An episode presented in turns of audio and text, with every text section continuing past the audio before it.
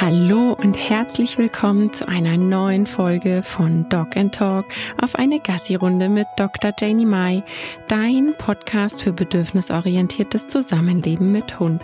Schön, dass du wieder eingeschaltet hast. Ich freue mich. Ich bin Janie, Host von diesem Podcast, bedürfnisorientierte Hundetrainerin, Tierärztin, habe schon einige Selbstlernkurse an den Start gebracht und seit September gibt es meine bedürfnisorientierte Membership. Heute bin ich mal wieder ganz alleine in der Podcast-Folge. Ich habe mir ganz spontan das Mikrofon geschnappt, denn es brennt ein spezielles Thema in mir. Und zwar ist Erfolg wirklich alles, was zählt? Kommt es nur darauf an, das Ziel zu erreichen, wenn wir mit unseren Hunden zusammenleben? Oder ist es eigentlich viel, viel mehr, was uns da interessieren sollte? Ist der Weg das Ziel? Da gibt's ja so ganz nette Sprüche.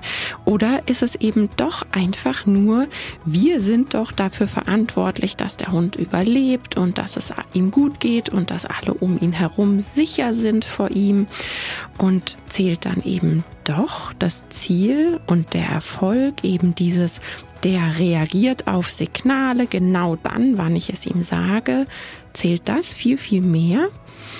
Hm, das gehe ich jetzt gleich einfach mal in der Folge an. Ich sortiere so ein bisschen und ja, ich spreche einfach von der Leber weg. Ich habe nichts vorgeskriptet. Das ist einfach so direkt aus mir raus, was gerade in meinem Kopf ist.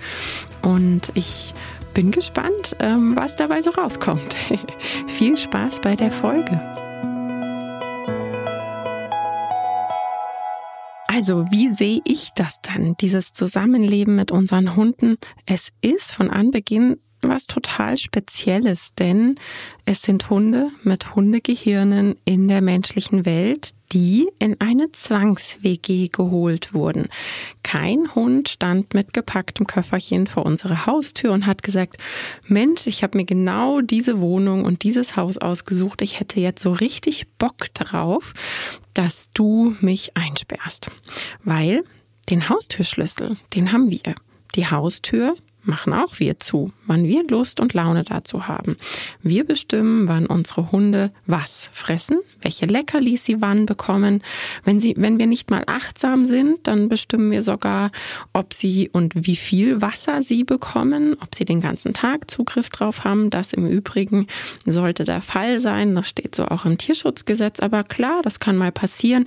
Dann ist auf einmal ein Wassernapf leer. Sollte nicht passieren. Aber ich bin mir sicher, das passiert hier und da mal. Wir bestimmen, wann unsere Hunde sich mit wem treffen, wie lange, ja, wenn sie gerade noch Spaß haben mit ihren Kumpels und wir Zeitdruck haben, dann schnappen wir uns die Hunde und gehen. Das heißt, wir könnten doch wirklich von Anbeginn sagen, ja, es ist keine wirklich ausgewogene WG und kein Zusammenleben, wo man von Anfang an sagen könnte, das ist sehr, sehr ausgewogen, sondern ich sehe mich in der massiven Bringschuld. Denn es ist eben die Zwangs-WG, die ich mir ausgesucht habe. Und die Bringschuld sollte dann sein, all das, was ich beschränke und einschränke, durch meine Handlungen im Alltag wieder aufzuwiegen, so dass der Hund Möglichkeit hat, Bedürfniserfüllung zu erfahren, dass er mental gesund ist, weil er eben nach Möglichkeit viele seiner Bedürfnisse erfüllt bekommt und natürlich, wenn wir uns die Bedürfnispyramide grundsätzlich anschauen, ähm, dass natürlich alles, was grundlegend zum Leben notwendig ist, von uns geliefert wird. Dazu gehört natürlich auch Sicherheit, Gesundheit. Da komme ich gleich noch zu. Aber jetzt kommen wir doch mal zu diesem Totschlagargument, was es immer wieder zu hören gibt. Nämlich, ja, was habe ich denn davon, wenn ich da so lasch bin und laissez-faire, mein Hund alles darf und dann wird er totgefahren und liegt platt auf der Straße. Das ist dann natürlich wieder so das andere Extrem, wo ich dann gerne frage, gibt es zwischen purem, blankem, sturem, sofortigem Gehorsam, weil ich Mensch hab was gesagt und du musst sofort darauf reagieren und äh, Tod im Straßenverkehr gibt es da irgendwie so ein Zwischending und ich meine, ja. Ich finde es zum einen vermessen, wenn wir uns die Hirnleistung unserer Hunde anschauen. Zu was sind sie fähig? Ja, und da dürfen wir ja sehr, sehr wohl sagen, sie haben Kleinkindgehirne alles was Impulskontrolle, Weitsicht, Gefahreneinsicht und, und, und anbelangt, sind die ja jetzt nicht so groß ausgestattet. Das heißt, dieses, wenn du auf die Straße läufst, dann das ist ein, ja, einfach ein Denken, was wir erwachsene Menschen haben, was der Hund aber ganz sicher nicht hat. Dementsprechend sind wir dafür verantwortlich. Und deshalb finde ich es auch sehr vermessen zu sagen, der Gehorsam, also was auch immer ich ihm da beigebracht habe, auf den verlasse ich mich. Und wenn der Hund dann doch auf die Straße gerät, dann ist der Hund daran schuld, weil er nicht gehorcht hat. Oder der Mensch, der angeblich dann dem Hund nicht klar genug und deutlich genug und hart genug beigebracht hat, dass er zu reagieren hat hm, ich setze an meinen Hund überhaupt nicht ähm, ja so eine Anforderung, weil wenn da Gefahren sind, ich habe das Gefahrenbewusstsein, dann sichere ich meinen Hund. Bleiben wir einfach bei diesem platten Beispiel mit der Leine, weil ich von meinem Hund überhaupt nicht verlange, dass er wie ein Roboter reagiert, denn selbst wenn wir jetzt mal davon ausgehen, der Hund reagiert perfekt und ja, ist dieser vorzeigegehorsame Hund, dann hängt das ja auch von mir persönlich ab. Wie schnell bin ich mit meinem Signal? Kommt das heute zeitverzögert? Wie ist meine Außenwahrnehmung heute? Ja, also achte ich darauf, was um uns herum passiert? Was sind da für Reize? Was wirkt auf meinen Hund gerade ein. Das ist ja mein Job.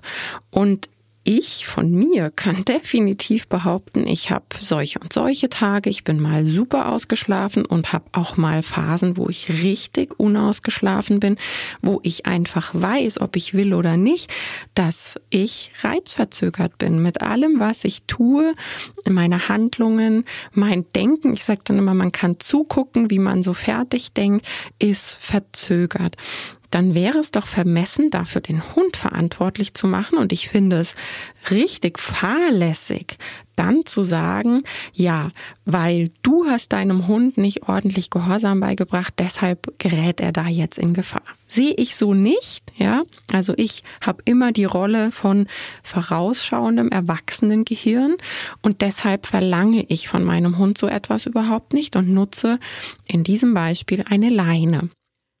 Du weißt, mir ist immer super wichtig, dass die Folgen leicht verständlich sind und ich nicht einfach total ins Theoretische abdrifte.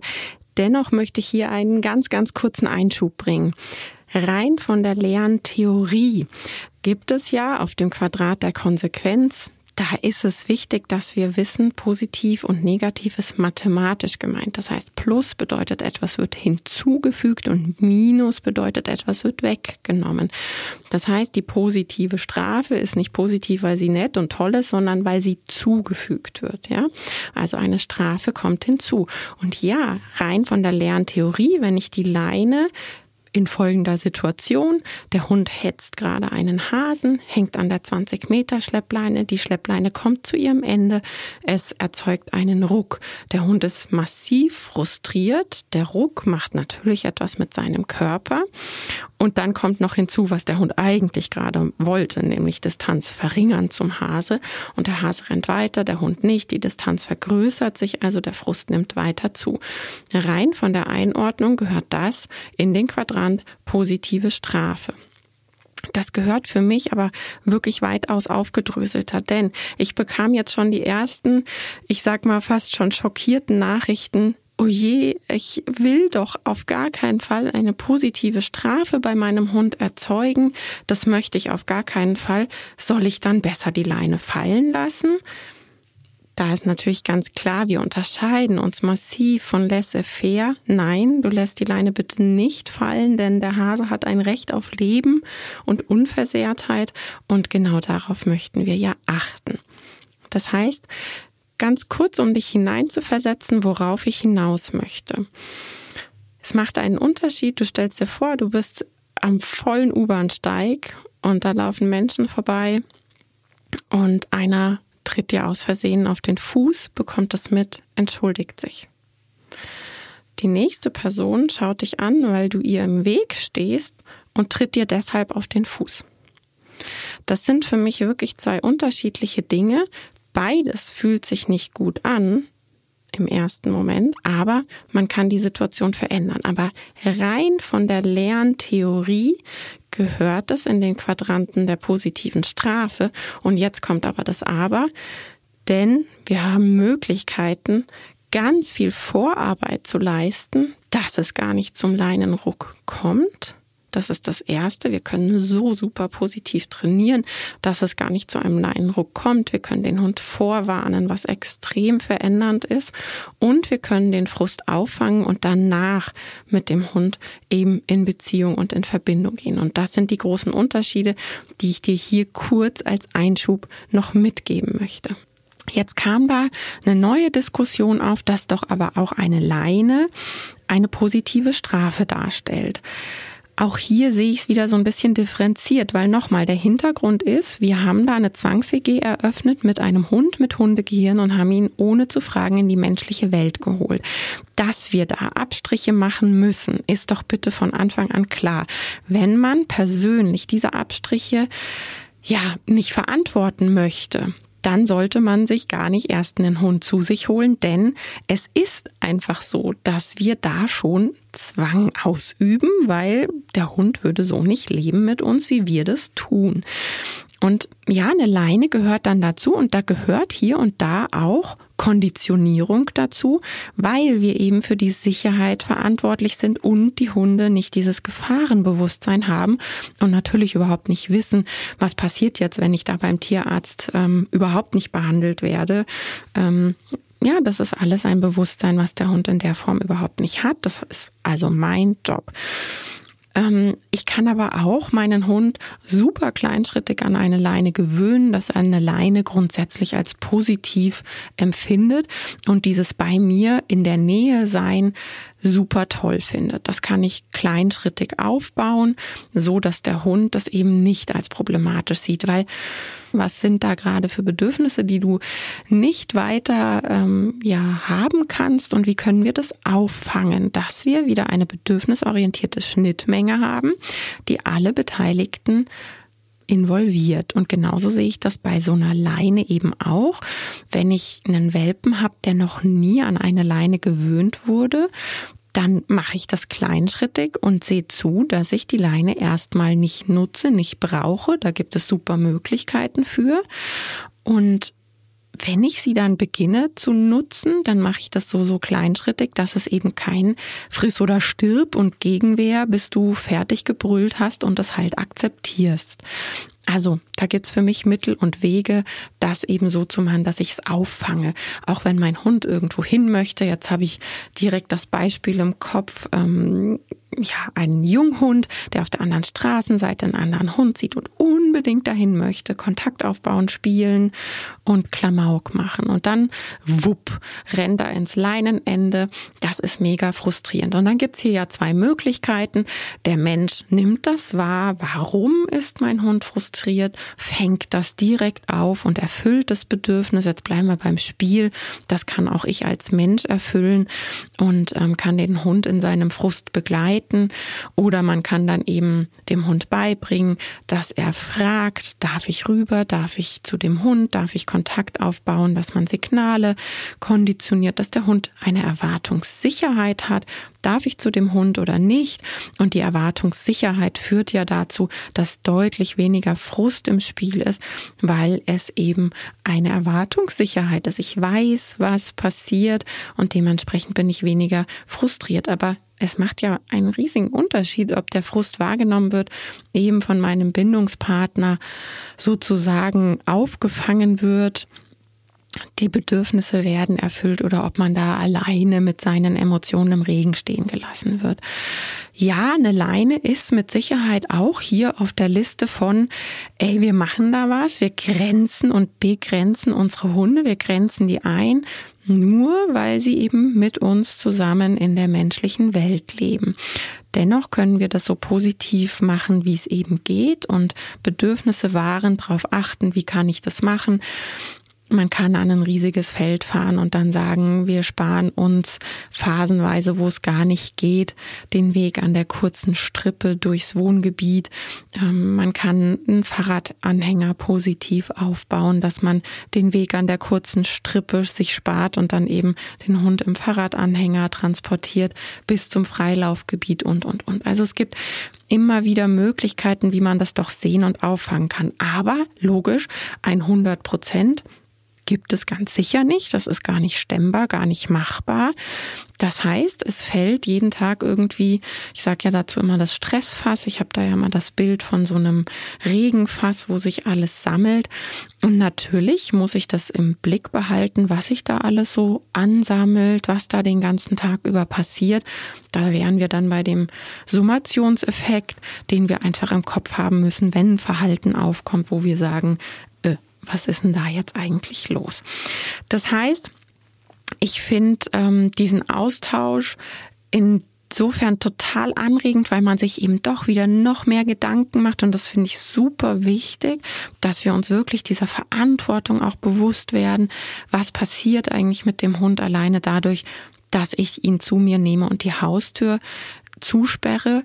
Ja, was passiert auch Positives? Bitte das auch immer als Gegengewicht und als ja, Realitätscheck Gegengewicht zu geben, finde ich super wichtig. Ja, es bringt uns ja nichts, wenn wir uns dann nur fertig machen. Das soll ja doch durchaus ein realistischer Blick sein. Aber dieser Austausch führt natürlich dazu, dass man in mehrere Ecken denkt und reinfühlt und sich auch überlegt, hm, wie könnte ich das vielleicht noch ändern? Wie könnte ich das noch anders machen? Kann ich da feinfühliger werden?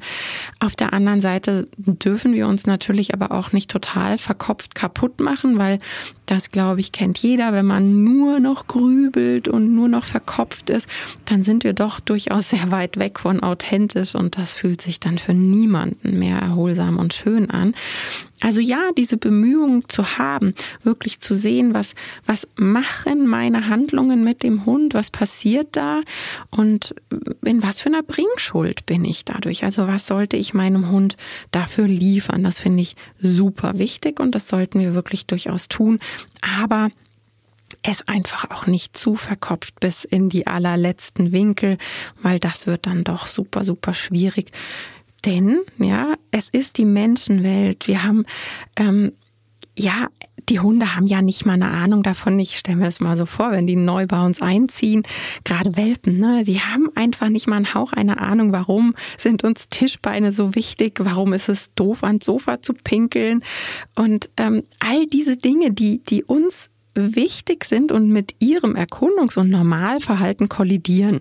Ähm, unterschiedliche Sprache brauche ich jetzt überhaupt nicht noch draufbringen. Ich glaube, das ist jedem völlig klar, wie unterschiedlich wir uns da sind. Aber das macht es so in Gänze natürlich schon mal super schwierig. Ähm, weil es von Anfang an echt so eine Hausnummer ist mit ich erkläre dir die Welt, die die menschliche Welt, was ist mir wichtig und das ist ja bei jeder Familie, in jeder Hund-Mensch-WG extrem unterschiedlich. Ich sage immer dazu so die Hausregeln. Was ist einem wichtig? Ähm, was möchte man gerne vom Hund? Was hat man so für Erwartungen? Aber in diesem ganzen Erwartungsding und eben auch, was ist Erkundungsnormalverhalten vom Hund, da so ein Zwischending zu finden, was dann für alle Beteiligten passend ist, finde ich super, super wichtig. Ähm, ja, über all dem mit Normalverhalten, was ist so der Hund, wenn er freilaufen würde. Da gibt's jetzt ja auch ein neues Buch auf dem Markt, was so ein bisschen ja diese, diese Fiktion hat. Was wäre eigentlich, wenn wir jetzt alle Hunde freilassen würden und die wirklich laissez-faire leben würden? Hier nochmal ganz kurz der Einschub, dass bedürfnisorientiert nicht laissez-faire ist. Bedürfnisorientiert ist eben, wir sehen alle Bedürfnisse. Wir sehen die Bedürfnisse der Menschen, ja, also bitte auch deine eigenen nicht vergessen, finde ich immer super wichtig. Ähm, wir sehen die Bedürfnisse des Hundes, wir sehen die Bedürfnisse der Umwelt mit allem, was so um uns herum kreucht und fleucht und da ist. Und dann wird daraus eine tagesaktuelle oder Stunden, Minuten aktuelle Schnittmenge gemacht. Ressourcen sind unterschiedlich. Jeder Tag läuft anders. Da glaube ich, erzähle ich jetzt nichts Neues, dass wir ein stressiges Leben haben mit schneller, weiter, besser. Und da ist es einfach klar, dass jeder Tag und manchmal ist auch der Vormittag ganz anders als der Nachmittag und dementsprechend ist diese Schnittmenge immer wieder anders. Das heißt, im bedürfnisorientierten Training müssen wir immer wieder gewillt sein, neu drauf zu schauen und nicht ein Schema F und ich habe diese Methode Punkt, sondern es ist ein immer wieder justieren, draufschauen, verändern, heute so, morgen so, so dass einfach eine Schnittmenge bei rauskommt, wo man abends ins Bett geht und sich denkt, es war echt für alle okay und der Tag war gut. Und mit Sicherheit gibt es dann auch mal Tage, wo man sich denkt, boah, heute habe ich mich vergessen oder heute ist ein bisschen der Hund hinten übergefallen, weil der Rest so stressig war. Das kann und muss man dann wieder auffangen. Wichtig ist dieses Bewusstsein, diese Wahrnehmung, wie es ist. Das ist so das, was bedürfnisorientiert auszeichnet. Und laissez-faire ist eben die Nummer nach mir, die Sinnflut. Ja, ich habe nichts zu tun, mir wurscht, der soll machen und tun. Und ob da jetzt ein Kind heult, weil mein Hund das angesprungen umgehüpft hat, ist mir wurscht, weil der Hund hat es halt gerade gemacht. Und ob der Hase jetzt keinen Bock darauf hatte, gefressen zu werden, ne, das ist laissez-faire, das hat aber wirklich echt überhaupt nichts mit bedürfnisorientiert zu tun. Es ist genau das Gegenteil. Also ich glaube wirklich, das ist das Gegenteiligste, weil im bedürfnisorientierten Training denken wir zu viel nach schon eher. Ja, wir denken an alle möglichen ähm, Gegebenheiten und überdenken alles Mögliche. Und laissez-faire ist genau das Gegenteil davon. Also ja, wir sind für die Sicherheit zuständig, für die Umwelt zuständig und ich finde das ganz, ganz wichtig, dass wir alles mit einbeziehen, eben auch Gefahren. Kann der Hund Gefahrenbewusstsein haben? Nein, habe ich gesagt, kann er nicht. Nicht in dieser Form, wie wir uns das wünschen. Und dementsprechend setze ich aber auch nicht da den Gehorsam voraus, dass ich einfach sage, so, ich habe dir das jetzt beigebracht und du hast darauf zu folgen und Punkt aus. Was für mich das Wichtige ist im Zusammenleben, ist eben nicht das Ziel. Ja, klar, habe ich als Ziel, das finde ich auch wichtig, dass man das benennt, ne? dass ich sage immer so eine Leidensliste sich anfertigt. Was ist in diesem momentan aktuellen Leben mit meinem Hund so? Man sagt, da müssen wir unbedingt dran arbeiten. Das war bei Muffin zum Beispiel das Jagdverhalten. Und natürlich definiere ich dann das Ziel. Ich kann mit ihm spazieren gehen ohne dass er dabei hinter Hasen oder Rehen herrennt. Und das Ganze mache ich am Anfang über eine Schleppleinensicherung. Ja, da wären wir jetzt hier wieder beim Thema, ist da eine Schleppleine schon ein, ähm, eine Strafe? Ähm, ist das schon strafbasiertes Training? Durchaus, wenn ich einfach eine Schleppleine dran kloppe und mitten in die Wildbegegnung gehe, bin ich mir sicher, dass mein Hund das nicht so prickelnd findet. Wenn aber eine Schleppleine kleinschrittig, super kleinschrittig aufgebaut ist, da Signale vorausgesetzt sind, ähm, dass der Hund einfach auch zum Beispiel das Leinenendewort kennt und gar nicht in die Leine reinknallt, dass ich entsprechende Belohnungen habe, um Bedürfnisse zu stillen, um sofortigen Frust auch auffangen zu können, ähm, bin ich da einfach so, dass ich das ein bisschen anders sehe, weil ich weiß, dass die Schleppleine an sich kein Trainingswerkzeug ist, sondern die Schleppleine ist ein Managementwerkzeug, damit eben Platz für Training ist.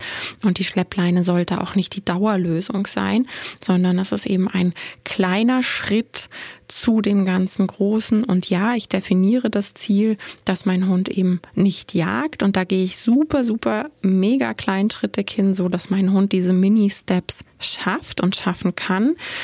Und wie ist das dann? Wo ist der Unterschied, wenn ich auch ein klares Ziel definiere? Für mich ist es eben so, der Weg ist das Ziel. Ich habe diesen, es ist, glaube ich, so ein Küchentattoo-Spruch, ne? Aber, aber es passt. In dem Fall passt es wirklich, denn es ist eben dieses Gemeinsamkeit. Das ist ja nicht so, dass ich jetzt sage, hey, die nächsten sechs Monate, die stampfe ich in die Tonne oder so, weil es kommt nur aufs Ziel an. Nee, ich genieße einfach jeden Moment, den ich mit meinem Hund habe. Denn hey, ich glaube, dabei sind wir uns alle einig, Hunde leben viel, viel zu kurz. Wenn man mich fragt, dürften die ruhig echt viel, viel länger leben. Und diese Momente, die wir haben mit unseren Hunden, die sollten wir doch nicht einfach der Zweck heiligt die Mittel es geht hier jetzt ums Ziel, dann kann der freilaufen. Freilauf ist doch viel toller, als an der Schleppleine zu laufen und deshalb mit allen Mitteln aufs Ziel zu. So sehe ich das absolut nicht, denn diese Zeit mit meinem Hund, die fällt ja nicht einfach weg. Das macht ganz viel mit der Beziehung. Das macht auch mit mir etwas, mit meinen Emotionen. Aber ne, es macht vor allem etwas mit dem Hund, mit seinem Wohlgefühl, mit seiner Gesundheit, sowohl körperlich wie auch emotional. Und ich ich möchte einfach unsere Beziehung nicht aufs Spiel setzen. Für mich ist definitiv der Weg das Ziel. Das heißt, dieser gemeinsame Weg, der soll riesig Spaß machen und diese Gemeinsamkeit, das ist das, was für mich absolut über allem zählt, weil ich kann Schleppleinenspaziergänge so grandios geil machen, dass ich mir sicher bin, dass ähm, der Hund an der Schleppleine mehr Spaß hat als ein Hund, der einfach nur nebenher tapert und nicht auf Wege darf und weiß der Geier und nicht ins Feld und da darf er nicht hin und muss hinter Menschen laufen und was es da nicht alles gibt. Da ist dann der Hund an der Schleppleine ähm, viel, viel besser drauf und hat emotional mehr Spaß gehabt auf dem Spaziergang. Und es gibt ja auch noch andere Möglichkeiten. Ich kann ja Gebiete, wo ich sage, boah, da ist jetzt wirklich gerade happig. Also ich bin mit Muffin in der Zeit auch nicht dreimal am Tag hinten bei uns in den Wald gelaufen, wo die Rehe immer sind, weil wir hier die einzigen Hunde sind, die im Wald spazieren gehen bei uns in der Einöde. Natürlich haben wir hier viel Wild, was auch dementsprechend gar nicht scheu ist, weil es nicht kennt, von Hunden gehetzt zu werden. Und da habe ich eine super Verantwortung, aber ich gebe eben meinem Hund auch nicht dieses, du könntest den ganzen Tag, aber Edgy Badge, du darfst nicht. Natürlich mache ich da riesig Frust.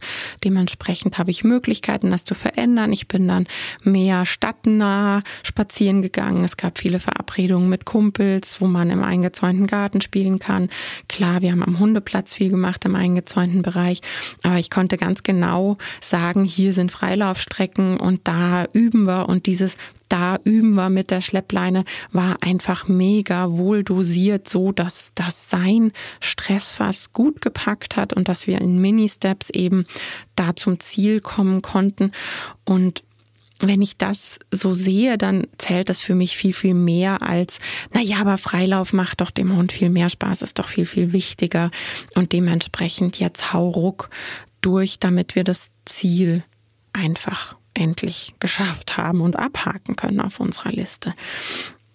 Ähm, ja, die Sache mit dem Ziel verfolgen, glaube ich, ist schon ziemlich klar geworden. Das Ziel sollte man definieren. Ohne definiertes Ziel ist es natürlich ein Rumtappen und man weiß nicht genau wohin und worauf zu.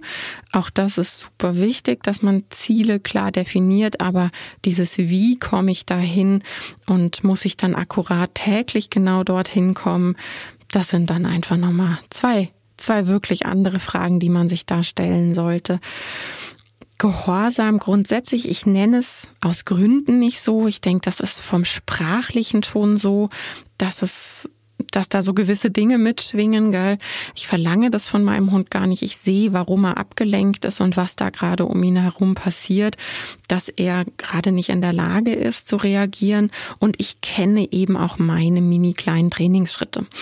Und ich weiß haargenau, wenn ich da was sage, was meine Hunde nicht können, dann weiß ich, warum sie es nicht können. Und dann kann ich eben auch sagen, hey, das habe ich so in der Situation noch nie mit meinem Hund geübt.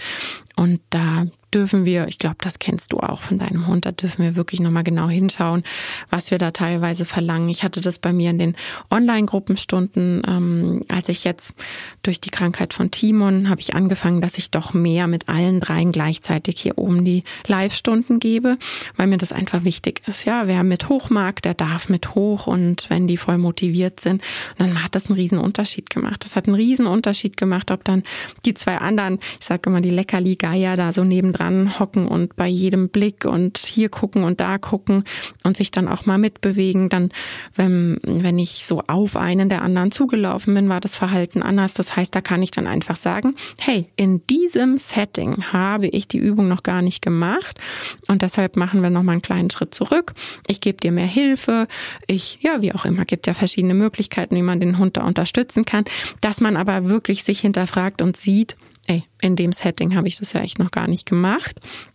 Von daher ist da dann auch wieder nicht der Hund dran schuld und ein fehlender Gehorsam, sondern da ist einfach, wenn dann, dran schuld, dass ich es in diesem Setting noch nicht geübt habe. Aber so what?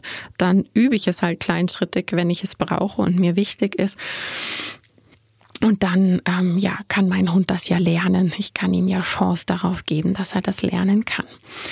Also, Lange Rede, kurzer Sinn. Der Weg ist das Ziel, definitiv, und nicht das Ziel zählt und ähm, ja, heiligt alle Mittel, weil das Ziel ist ja so wichtig und dann ist es doch viel besser, wenn der Hund überall Freilauf haben kann, zum Beispiel und und und ich sehe ganz klar, was ist da für eine Hirnleistung bei unseren Hunden, was können die, was kann ich von denen überhaupt verlangen und was sollte ich echt nicht von ihnen verlangen, weil das einfach eine Bürde ist, die sie nicht tragen sollen, nicht tragen sollten, sondern das ist mein Job und den habe ich gut zu machen und ich habe für die Sicherheit zu sorgen und habe das nicht an meinen Hund weiter abzugeben und ja, mit Sicherheit hat die Krankheit von Timon jetzt auch nochmal dazu geführt, dass ich noch tiefer und nochmal anders denke. Ähm, ich finde es aber einfach gar nicht so, so wichtig, dass unsere Hunde immer toujours so reagieren, wie wir Menschen in der menschlichen Welt der Meinung sind. Natürlich, wir sind für die Umweltsicherung zuständig. Ne? Ich habe es so oft betont, auch wenn dann wieder behauptet wird, ähm, wir würden nicht auf die Umwelt achten. Es stimmt einfach nicht, ist absolut nicht wahr. Und ich habe Signale, wo ich aber fleißig wie noch und nöcher war und wirklich Jahre, das hat bei jedem Hund bis zu diesem Level, pff, bestimmt zwei Jahre gedauert, bis ich das auf Stufe 10 hatte, das Stoppsignal von uns. Und dadurch weiß ich ja, dass ich die Umweltsicherung einfach Haken dran, check, habe ich, ja, ist da, Umweltsicherung ist da. Und dann kann ich mich immer wieder hinterfragen, ist es jetzt gerade urwichtig, dass der Hund in der und der Situation reagiert? Oder kann ich auch einfach fünfe gerade sein lassen und den Spaß haben lassen? Und können wir nicht einfach gemeinsam Spaß haben? Müssen wir da irgendwelche von wem eigentlich definierte? Das wäre dann so die nächste Frage. Definiert darüber, dass der Nachbar dann sagt, boah, du hast es aber braver Hund. Ist es das? Weil dann finde ich, sollte man da echt nochmal hinterfragen, warum sind wir von Lob von extern abhängig? Warum ist es so, dass das so viel mehr wiegt als die Beziehung zu unseren Hunden, dass irgendjemand Beifall klatscht, weil mein Hund so brav ist? Ja, natürlich fühlt sich das immer toll an, aber da sollte man eben hinterfragen, warum das so ist und hat unser Hund da was von und mh, mm, sollten wir so denken? Ja, also nee, klar, ich finde wirklich nicht. Und das Lob von einem Nachbarn, Freunden und Bekannten sollten niemals über der Beziehung zu meinem Hund stehen. Das ist meine Meinung. Und wir können wirklich viel, viel öfter fünfe gerade sein lassen, wenn wir wenigstens ein Signal mini kleinschrittig bis in die höchsten Erregungsstufen trainiert haben und für dieses feine, faire, nachhaltige Training bin auch wieder ich zuständig. Und an der Straße und Co. Leine dran, bitte die Leine dran machen. Da brauche ich dann auf meinen Hund nicht irgendwelche Sachen abwälzen. Und eine Leine kann kleinschrittig echt ein nettes Werkzeug sein und ich kann ohne mit der Wimper zu zucken, ganz, ganz viele Geschichten auspacken, wo ich einfach weiß, dass die Leine dem Hund so viel Sicherheit gibt, dass sie endlich mal anfangen, in der Umwelt abzutauchen, zu buddeln, zu schnüffeln, ganz gedankenverloren Hund sind und nicht ständig sich rückversichern zu Menschen. Bist du da? Was soll ich tun? Hast du was gesagt? War ich gemeint? Sondern die durch die Schleppleine wirklich mal in diesen Flow kommen, der so, so wichtig ist für die mentale Gesundheit unserer Hunde. Ich hoffe, ich habe ähm, durch die Folge so ein bisschen auch dich zum Nachdenken angeregt und ich freue mich wie immer, wenn wir uns bei Instagram unter dem entsprechenden Posting austauschen können zu der Folge und so bis nächste Woche. Vielen Dank fürs Zuhören. Tschüss.